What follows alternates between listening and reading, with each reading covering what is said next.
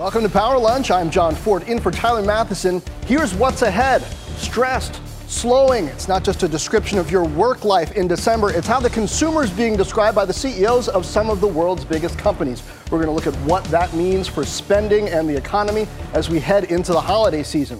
Plus, Boeing's big run, the iconic company has been under pressure for years, but the stock is making a dramatic turnaround, up 35% in two months. Is this the start of bigger gains? A deep dive on Boeing later this hour. Kelly? John, thank you. Hi, everybody. And let's look at the markets where we're sinking again throughout the day. Just off session lows, the Dow's down 417 points. All 11 sectors in the S&P are lower, 39.35. To Bob Pisani's point last hour, we've kind of round trip to where we were before we heard from Powell. We're weighed down by energy and tech in particular today. Oil trading pretty poorly. Uh, the S&P is down four days in a row, and the Nasdaq is down another two percent. Take a look at big cap tech as well. Meta down six percent today. AMD, Nvidia down three percent. Apple down about two percent. 143, the latest there. And according to CNBC.com, Morgan Stanley cutting 2% of its global staff. The move impacts about 1,600 of the company's 81,000 employees. Shares are just off session lows, John, down about 3.2%. Yeah, Kelly, and as we just mentioned, one of the biggest questions facing the economy is whether the consumer is stressed. According to Jefferies, credit card balances are growing, up 15% year over year. Meanwhile, the savings rate falling to 2.3% versus the pre pandemic average of 8.8%. And here on CNBC, CEOs of some of the world's biggest companies are growing concerned about spending. They're still stressed. I mean, we, we serve everybody. Um, Americans come to Walmart. Um, we've got some customers who are more budget conscious that have been under inflation pressure now for months. Now, it really started changing in March, April of this year, and that sustained pressure in some categories, I think, um, is something that, that customers are having to deal with as we approach Christmas. I'm not going to call right. a recession, that's for economists to do, but right now we're still seeing a pretty strong consumer. If you look in the short run, the consumer is spending 10% more than last year and 40% more than pre COVID. They're spending it in different things. That's a tremendous sum of money, and they have a trillion and a half dollars still in their checking accounts more than pre COVID. So the spending is down. Inflation is eroding everything I just said, and that a trillion and a half dollars will run out sometime mid year next year. And so when you're looking out forward, those things may very well derail the economy and cause this mild or hard recession that people are worried about. If I didn't watch CNBC in the morning, which I do, uh, the word recession wouldn't be in my vocabulary, just looking at our wow. data. So, which is it? Joining us now is Diane Swonk, KPMG chief economist. Diane, is the concern that the consumer is running out of steam based on the rising cost of credit, uh, you know, lower savings balances, or is the sunny side that we don't have to worry about that until next year and a lot could happen between now and then? I think it's going to be more of a next year phenomena, but I think the important issue is what is the Fed's goal here? The Fed's goal is to hammer demand to bring it down to what it sees as a supply constrained world. And that's a very hard thing to do. And even though we're only talking about a small increase in unemployment, uh, I think it will be a recession, a shallow recession.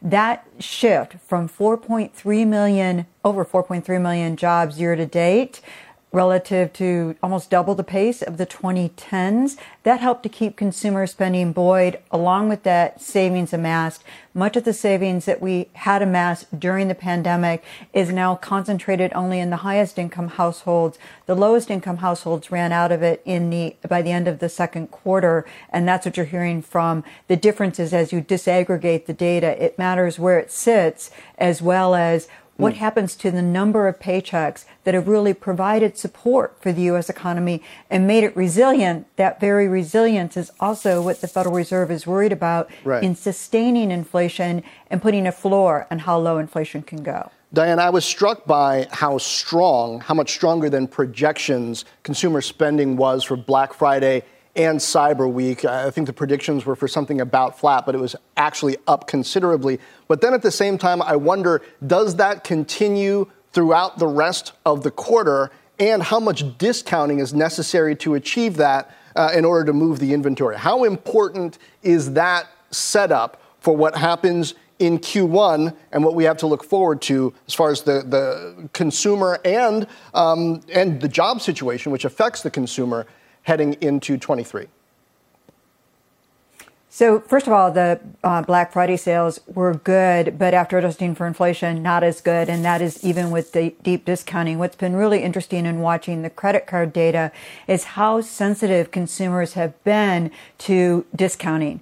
They are now very much more cost conscious on average, and that is important. We had a lot of um, early discounting in October, which pulled a lot of spending forward, and then credit card receipts slowed down dramatically until we got to those Black Friday sales, which actually came back this year. Remember, they weren't really discounts a year ago. So that's really important is that the sensitivity we're seeing. The good news for the consumer through the end of the year is we got a little extra boost in energy prices coming down and finally prices at the pump coming down. So that will help buoy consumer spending. But as we get into next year, the issue for the Fed is, you know, can they cool inflation enough to not have it metastasize and become a much more fatal condition? And the reality is they feel they need to raise rates a lot more in order to do that. I think they're going to stick to half percent at their next meeting, but the end point on rates, likely five and a half percent, that's much higher than they were even a few months ago in their own projections.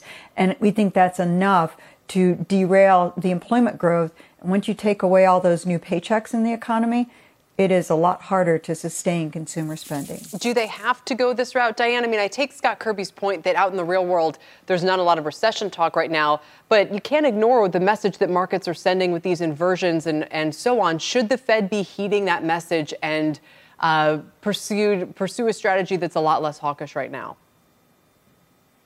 Well, at this, you know, remember, the Federal Reserve, first of all, Powell is a student of history.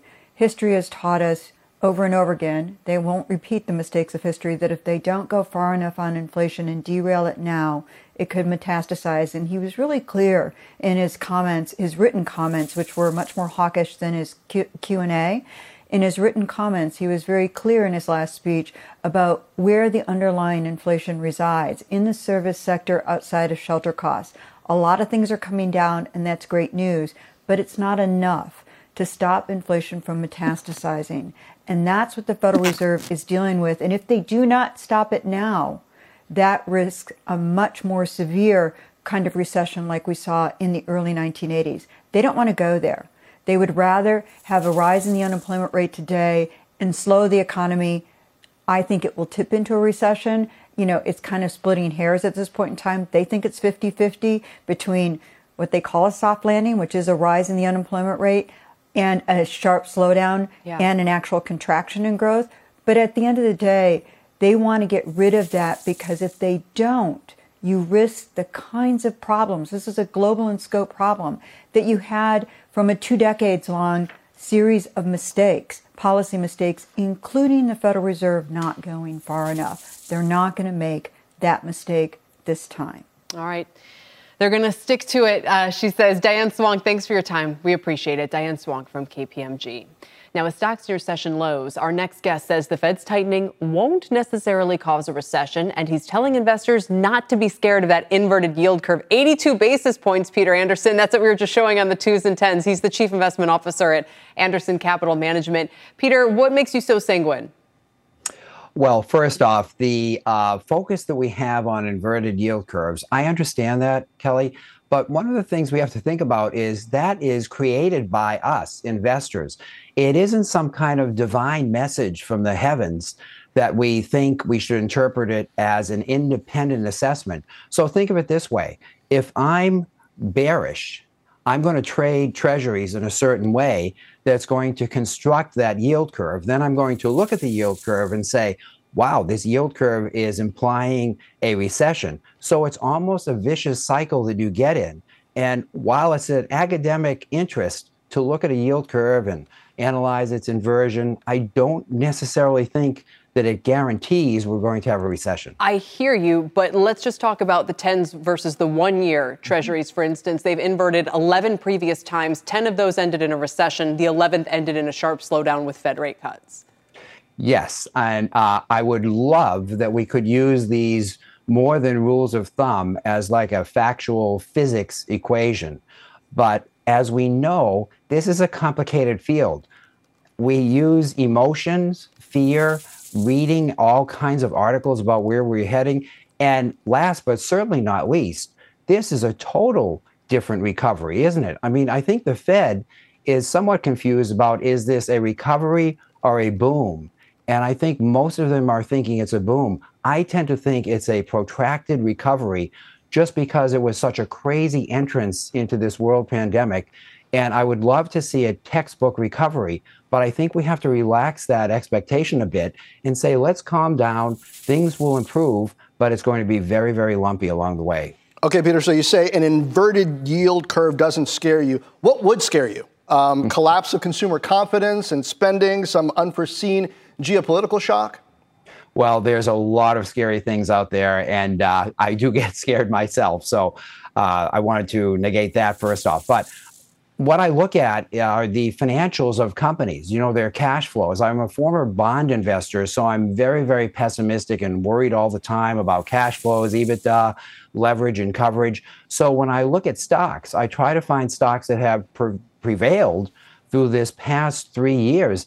And believe it or not, there are some out there that have done very well. They're uh, from a bondholder's perspective, their coverage has increased and their leverage has decreased, even in the face of, say, uh, decreasing revenues in a macro sense. Peter, so that's what would scare me is if I were not to be able to find companies that had those improving metrics throughout this. Sure, and maybe at some point, if you know the fundamentals really deteriorate, that's one thing. But for now, you've got at least three names that you like: Zoetis, Booz Allen, United Rentals. Is that right? That's correct, and they all have those traits that I just mentioned, Kelly. You know, you look back, and United Rentals, you know, their EBITDA has increased twenty percent over the past year, and their revenues are up on an annualized basis for the past three years about 12%.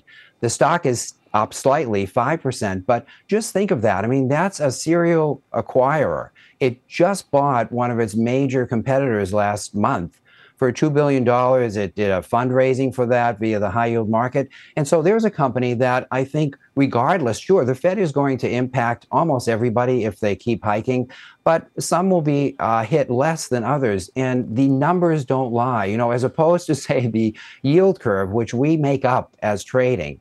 Uh, when you look at financial statements, and especially, you know, the purest of pure, say EBITDA, that is not made up by us. That's made up by the actual transactions of the company. And the same applies for Booz Allen Hamilton. Let me just mention about that consulting company. I don't think many people have realized that this is about 90% business from the government, the right. US government, mainly in security. And do you know that if you're worried about recession, yeah. well, recession never comes me, for the government, except maybe uh, you know, well, Tea Party I going, times. I was going to say that because their backlog is four times their annual revenue right now. And while we can't say that's guaranteed revenue, just as you were joking, you know, they're pretty solid predictions about their contractual revenues. All right, fair enough. Peter, thank you. It's great to have you here today. And the yield curve, uh, you know, devotees can come your way. okay, thank you. Peter Anderson, Anderson Capital Management. Coming up, Taiwan Semiconductor triples its planned investment in the U.S. with new chip plants in Arizona. A look at what it means for rebuilding the supply chain and rebalancing our dependence on China. Plus, Boeing's tailwinds, the stock surging 38% over the past two months. Is this the start of a bigger turnaround? And before the break, Paramount Global shares are falling, down more than 6.5% after the company said its ad revenue in the fourth quarter is going to decline from the third. More Power Lunch in two minutes. Welcome back to Power Lunch. Today, Taiwan Semi announcing a $40 billion investment to build chips in Arizona. This as the U.S. tries to diversify from China when it comes to chips. Christina Partsinevelos is covering that story for us today. Seema Modi is also looking at other companies which have had to diversify their supply chains. Christina, let's start with you. A huge day. Yeah, bigger and better. That's what TSMC Taiwan Semiconductor is promising with its $40 billion investment for two manufacturing fabs in Phoenix, Arizona. One is already under construction, creating four nanometer chips expected to be ready by 2024. The second fab should produce even more efficient wafers or fabs, three nanometers by 2026 if all goes as planned. And that's roughly about 50,000 wafers per month a fraction, though, of what is being produced in Taiwan. But the United States is determined to diversify away its production from Asia and create more advanced chips on American soil. And that also means more jobs. Roughly 10,000 high tech ones and an additional 10,000 construction jobs just over the next four years or so. TSMC isn't alone in its building endeavors. Intel is building out its fabs in Ohio. Micron has announced new investments. Even foreign firms like Samsung are expanding here. They are incentivized not only by the piles of subsidies coming from the state level and eventually the federal level with the CHIPS Act, but also the push from customers like Apple to diversify away from China. TSMC's presence in the United States also helps with developing new products with US based clients like NVIDIA. It's not going to be easy. TSMC will have to deal with language barriers, procuring equipment, and finding the talent, Kelly. Wow. Yeah. I mean, it's a challenge that Intel is also taking on, especially when it comes to the more advanced process technology. What about oversupply concerns? Because these are such advanced chips, is that not an issue just as long as they're able to execute on the plan? I guess that could be an issue five years from now, but that means that every single company is going exactly to plan. Intel, you brought them up. They have issued a statement to me about this because uh, TSMC said they were creating the most advanced nodes. Uh, Intel is saying no, we are also creating a three nanometer node as well, and we're working on it, or we're working on that from 2023. Um, yes, it could create an oversupply but it, it's bringing it to the United States, which is the goal. The um, White House thinks that they could have pretty much satisfy all the demand here in the United States. Not sure if that's necessarily the case, given how many uh, little parts go into absolutely everything. But is, yeah. is there any dispute about whether these are and does it matter if these are state of the art chips that they're building here or is it just hey any supply that you know we need throughout the, the supply chain right now goes a long way well, there, to the oversupply part, that would mo- most likely be more at the lower level, the ones that are used in the auto sector. And so that's why it is a benefit for many of these chip makers to create the advanced ones here in the United States. Um, is it going to be something we need that here. Mm. That's something that the United States is lacking, no doubt. But unfortunately, and I just mentioned it very briefly, Taiwan is still going ahead and creating the most advanced ones, the two nanometer. Mm. That's starting as of next year. So that's here or there? No, there, there. not here. Yeah. So Samsung as well. They're going to be expanding here, but they're not going to be bringing the most advanced technology here. This is just kind of a hedge, right? I mean, yeah. Taiwan is that's where it's at. That's where it gets built out. But for those kind of advanced military purposes, for graphics chips, you want to be able to have that supply some in the U.S. in case things and go south. And be able to work with U.S. companies mm. like NVIDIA, AMD to work together and create these products. True. So that can help build that relationship. Yeah, True. great look. Christina, thanks. thanks. Now let's bring in Seema Modi as more companies try to become less reliant on manufacturing all kinds of things in China. Seema? And John, efforts to diversify away from China really gathering pace. CSX CEO James Foote on the earnings call said uh, they're seeing more and more activity on the onshoring side with just the uncertainty surrounding China. Chip supplier Teradyne mentioning countries or regions like Southeast Asia, Malaysia, and Thailand as they figure out how to diversify. And then Fiserv referring to the need to diversify as a way to protect themselves from the prospect of more lockdowns. Uh, experts say a lack of manufacturing expertise, though, in countries like Vietnam, Malaysia, Thailand, Thailand, that is slowing down the move out of China. The head of Eurasia's India practice, uh, Pramit Chaudhuri, also telling me how heightened tensions between China and India are challenging companies' efforts to diversify there. One example being visa restrictions on Chinese nationals entering the country. CFR's Manjari Miller uh, also pointing out that India recently banned Chinese app TikTok and is conducting tax raids against Huawei and ZTE. Uh, but India is fully in campaign mode. I can tell you that, hoping to really capitalize on China's troubles, uh, working the phones, ministers flying to Silicon Valley over the past three months to pitch companies there. Next week, the minister of Uttar Pradesh, it's a major state in the country, coming to New York uh, to the Indian consulate to meet with business leaders. Guys? Seema, in a way, building the buildings and getting the equipment in them is the easy part, as expensive as that is. Training up the workforce, which takes years so that you've got the full ecosystem to support manufacturing, is another piece of it. How committed are various countries or regions you're hearing, and maybe even India specifically, to that harder part?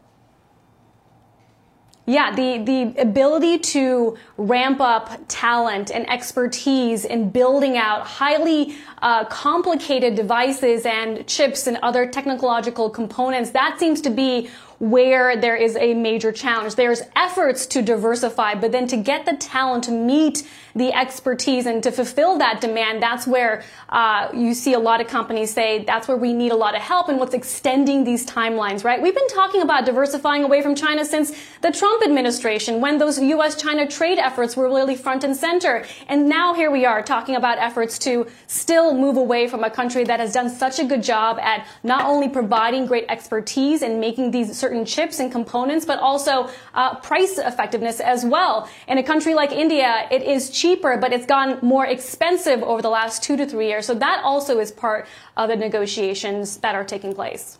Great point. Seema, thank you very much. Our Seema Modi. Speaking of the supply chain, ahead we'll take a look at one company using the cloud to improve trucking and logistics. That's in today's Working Lunch. But up next, a meta loss. The stock today is on pace for its worst day since October as the EU may ban it from running ads using customer data. The latest after the break. Welcome back, everybody. Shares of Meta are down almost 7% today. They've just continued to trade worse throughout the session. This on pace for its worst day in months after a potentially unfavorable decision by the EU. Let's bring in Steve Kovach to explain what's going on, Steve. Yeah, Kelly, this one's really wonky, so I'm going to make it as simple as possible and explain what happened here. So, EU privacy regulators decided to recommend limiting how Meta's apps like Facebook and Instagram process personal data. That's according to the Wall Street Journal. Now, in this case, that means asking permission before collecting data within its own apps. That's a step further than what Apple forced Meta to do last year, which is those pops pop-up to beginning to ask you whether or not you want to be tracked across third parties and websites. Now, obviously, this would make it harder than ever for Meta to target ads, and we already saw how Apple's change decimated sales growth for Meta. But here's the big but, guys. There's a lot more that has to happen for this to actually go through. The EU regulators sent this recommendation over to regulators in Ireland who are actually responsible for enforcing privacy rules against Meta. Those Irish regulators aren't expected to make their decision until next month. So for now, this is all happening privately and behind closed doors. Now, if they do decide to adopt this new rule, Meta has the option to appeal before it goes into effect. And even if that happens, Meta tells us in a statement it can find other legal avenues to process the data it needs to target the ads under EU's privacy laws and rules. Plus, it's going to take a lot of people to opt out of that tracking to have any kind of big effect on Meta. But that's part of what's setting Meta lower today. The risk that could face yet another major hurdle to its ability to use data in its apps to target ads. We already saw what Apple did with it, guys. Well, you said Apple. Yes. And so I got to ask about uh, some App Store changes that are coming, a much bigger menu of prices yeah. for developers does this show some flexibility on Apple's part? Not necessarily on what developers are getting charged, but at least on what they get to charge? A little bit. Well, thematically, John, what this is, this is actually a settlement from a class action lawsuit from a lot of developers against Apple. They wanted more pricing options within in app payments and how much they can charge in stores. So basically, instead of going in like five cent increments or 99 cent increments, you can do a whole dollar or, or something like that. You can go up to $10,000 if you really want to charge that much for your app. So basically, it's it's Apple didn't want to go to court for this case and they settled with developers on that to give them those options. But look, they really hold it to developers overall when it comes to splitting those fees. So there's still a big battle going between those two cohorts. Always a battle. Yes. with Apple. Steve, thanks. Thanks, guys. Now let's get once again to Christina Partsinevelos for the CNBC News Update. Christina. Hello, John. Here's what's happening at this hour. A whopping 305 criminal counts have been filed against the suspect in the Colorado Springs mass shooting at a gay nightclub. Authorities say it could be the most heavily prosecuted murder case in state history. The charges include murder, assault, and hate crimes. Anderson Lee Aldrich is suspected of killing five people and wounding 17 others. The House committee investigating the January 6 attack on Capitol Hill will make criminal referrals to the Justice Department. Panel Chairman Bennie Thompson did not say who the targets will be or whether former President Trump will be among them. Thompson says the panel is seeking to publish its final report by the end of the year. And a federal judge has ruled that Oregon's voter approved ban on high capacity magazines can go into effect on Thursday. The judge also issued a 30 day stay on a permit to purchase requirement for new firearm, firearm buyers after law enforcement agencies said they needed more time to set up permitting systems. Back over to you, John. All right, Christina, thank you. And now ahead on Power Lunch. Coming home to roost, housing stocks struggling in recent months as rates rise. Luxury was holding up in the pressure, but will that last? And Boeing, Boeing gone. The aircraft maker having a strong month, recently announcing a major deal with United. We'll discuss after this.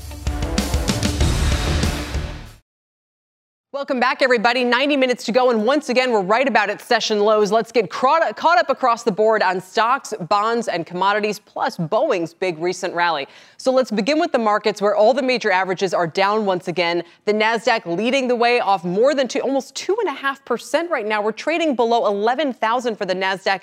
This is a more than 30 percent drop year to date. The S&P 500 39.20 down two percent. The Dow is down about 512 points right now. Even a rough day for alternative of energy. Solar names, Enphase, SolarEdge getting hit, EV maker Lucid, the worst performer on the NASDAQ 100. A lot of these stocks don't like tight uh, liquidity. Tesla also down about 2% today and about 50% on the year. Shares of Sanofi and Glaxo are soaring right now with the companies getting a big legal win in a class action suit over their heartburn drug Zantac. Uh, here you can see GSK, for instance, up 7%. Let's head to the bond market now where the yield curve inversion continues to deepen and Rick Santelli is tracking the latest for us from Chicago. Rick?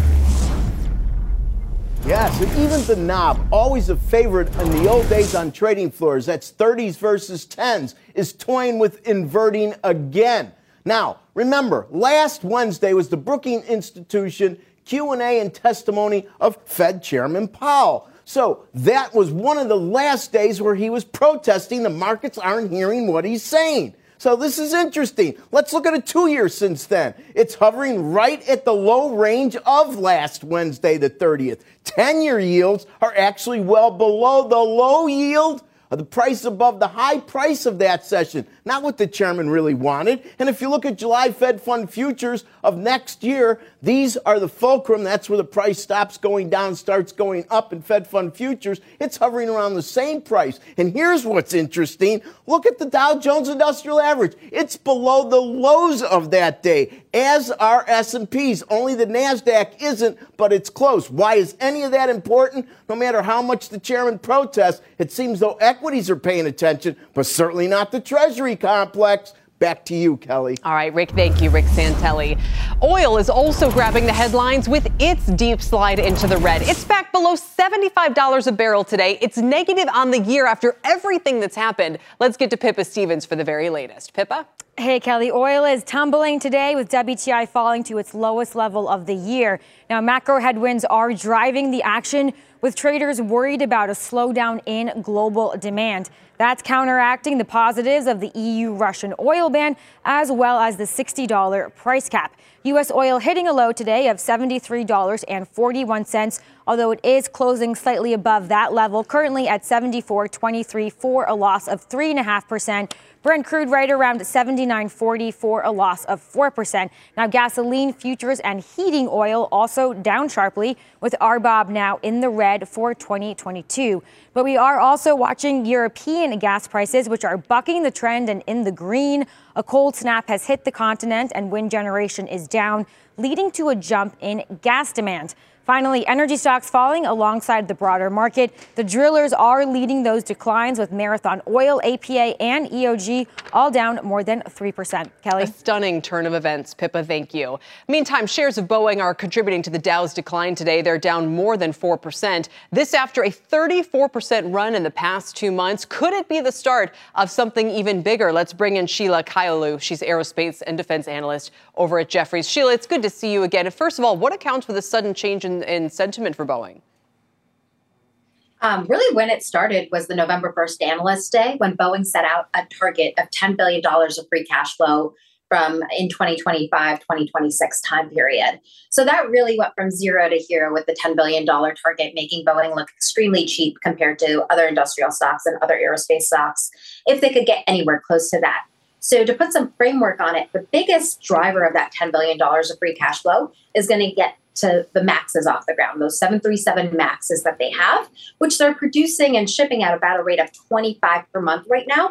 The target is to get to 50 by 2025. So doubling. So that's why Boeing's attractive right now. And their free cash flow per aircraft, we estimate, is around 10 million. That's a very low estimate given the issues they've had with that aircraft. So, strong free cash flow, solid fundamentals at a time when people are nervous about the macro outlook.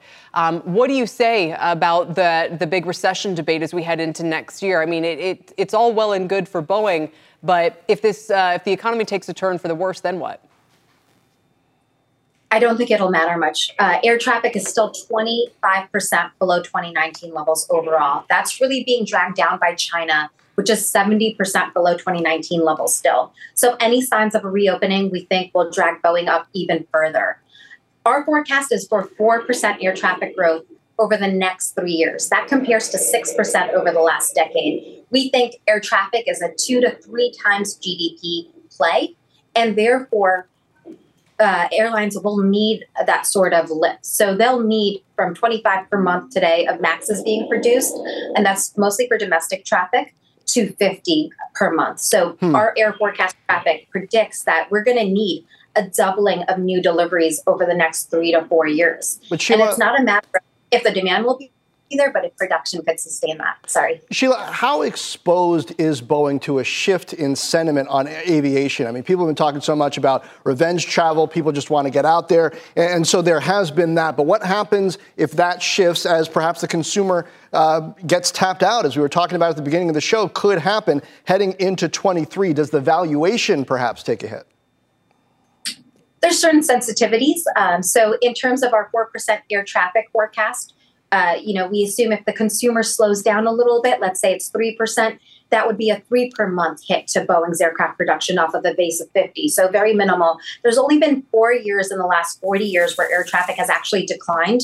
So 3% estimate is essentially a recession for air traffic. So we think the 4% is rather um, you know, subtle growth actually for the aerospace industry. Hmm. We've taken a point off for China not coming back as strongly, and another point off for some Zoom replacement. So uh, we've already accounted for that in our view in our forecast. So it's more about um, the production rates getting up there. And Airbus announced just two hours ago that they're cutting their forecast for the year, not because of demand, but they can't get the planes out the door quickly enough. Right. Well, we'll see if that thesis flies. Sheila Kahyaoglu, thank you. Thank you. And up next, today's Working Lunch, my interview with the CEO of Samsara. We'll be right back. Welcome back. Uh, Kelly, it is crunch time for global logistics networks. Here in the thick of holiday season, everybody wants to have enough inventory, but not too much. And all of this is happening as consumer demand is spotty and uh, truck drivers are still scarce. And all of that uh, makes a great time for working lunch with Sanjit Biswas, the co-founder and CEO of Samsara. The company makes cloud-powered technology for efficiency in the supply chain from trucks to manufacturing floors. The stock spiked 20% last week on strong results. Sanjit grew up in Silicon Valley, went to a high school a few minutes from Apple headquarters, and sold wireless tech startup Meraki later on to Cisco for a billion dollars about a decade ago. The Valley's innovation culture has motivated him from early on.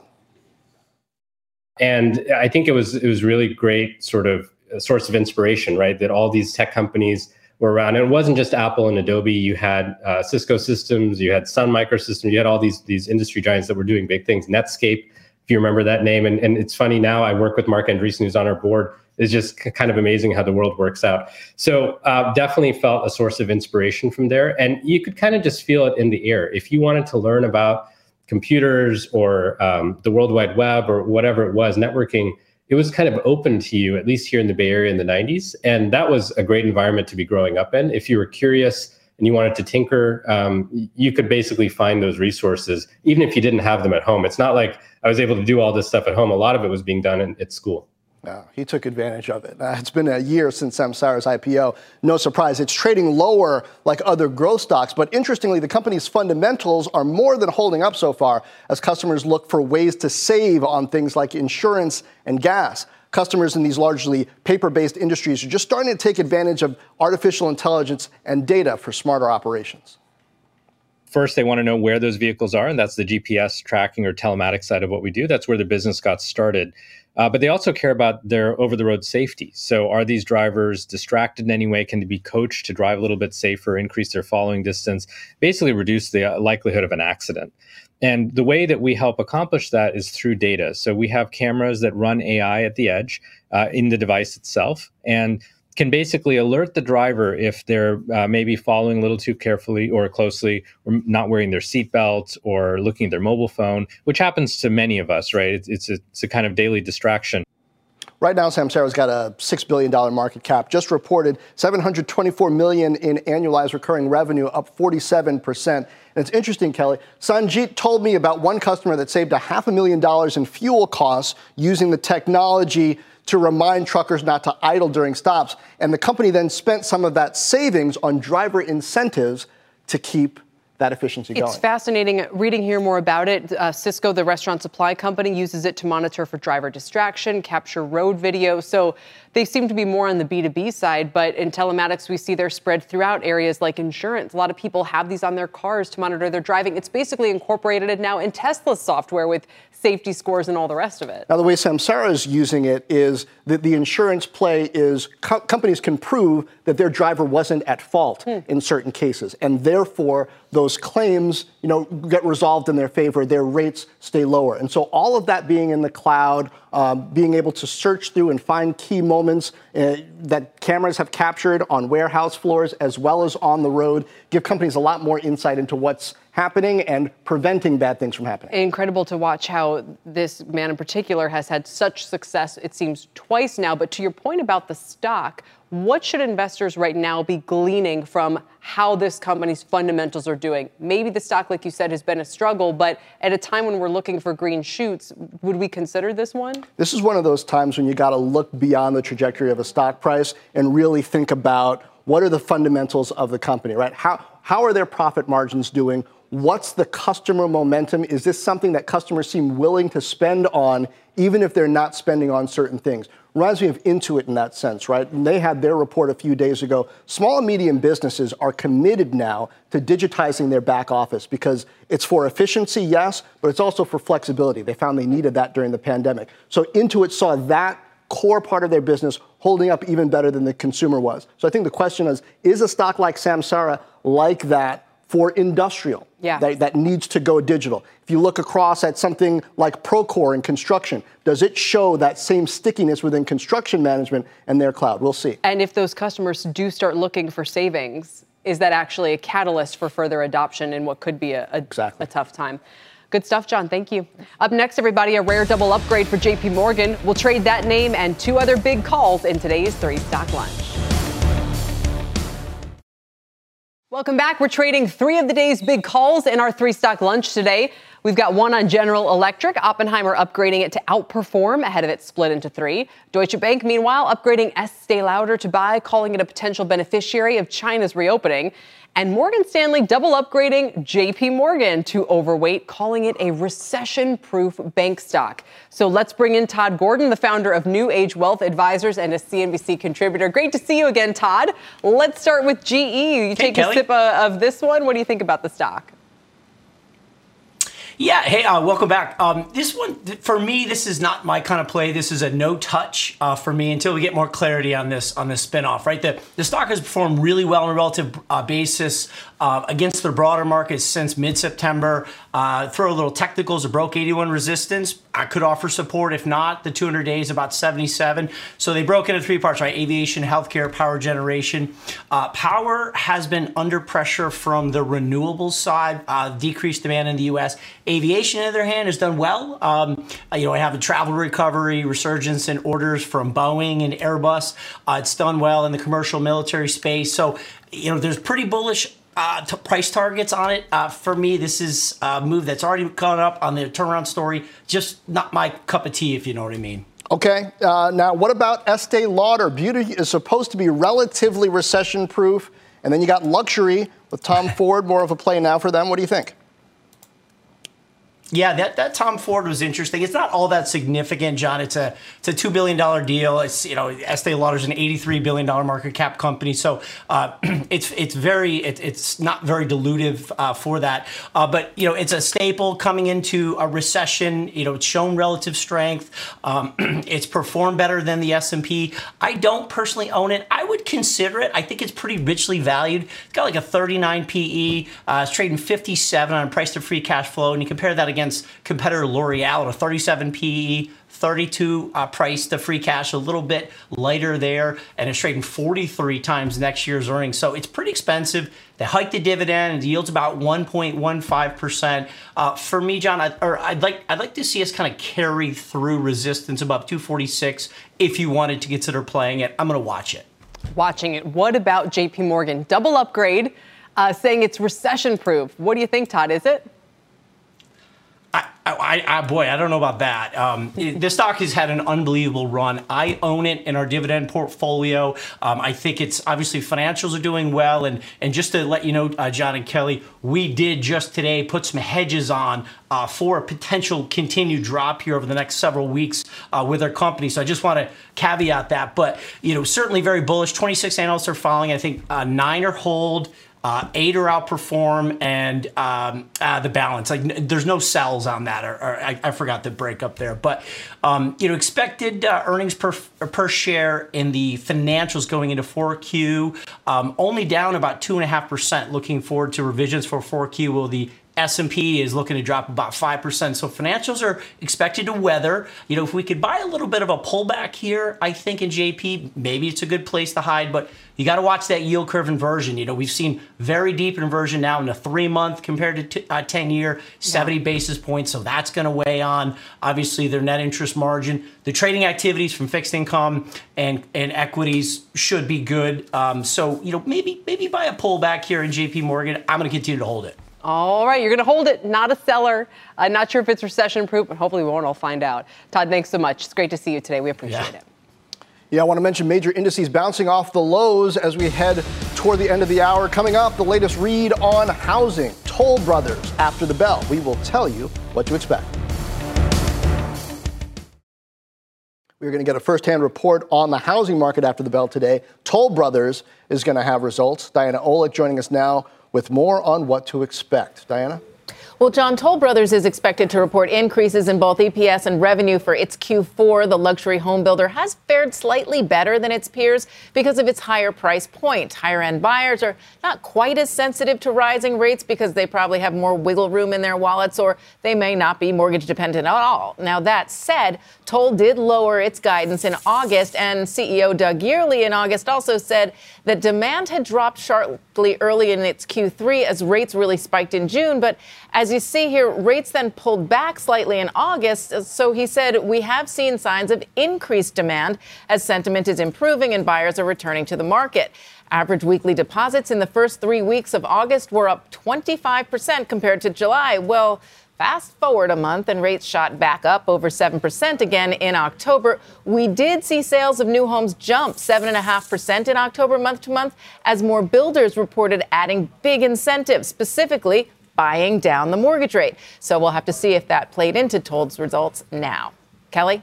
Wow and everyone wondering if that bear market in stocks for housing is over. At least uh, that's what someone suggested last hour. Diana, thank you very much. Have a quick news alert on Netflix to mention as well. Co-CEO Ted Sarandos speaking at the UBS Global Conference, making some fascinating comments. Jon, he says there will likely be multiple ad tiers over time, in addition to what they just launched. And on the sports front, added, we have not seen a profit path to renting big sports today. We're not anti-sports. We're just pro-profit and have yet to figure out how to do it. They got to do small sports like t-ball and cornhole. I think that's probably profitable for do them. Do you really think niche sports could be profitable for them? Uh, honestly, I think it probably. I mean, they've done it with international content.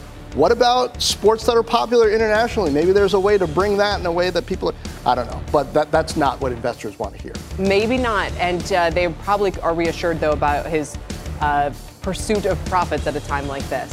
Thanks everybody for watching Power Lunch. That does it for us today.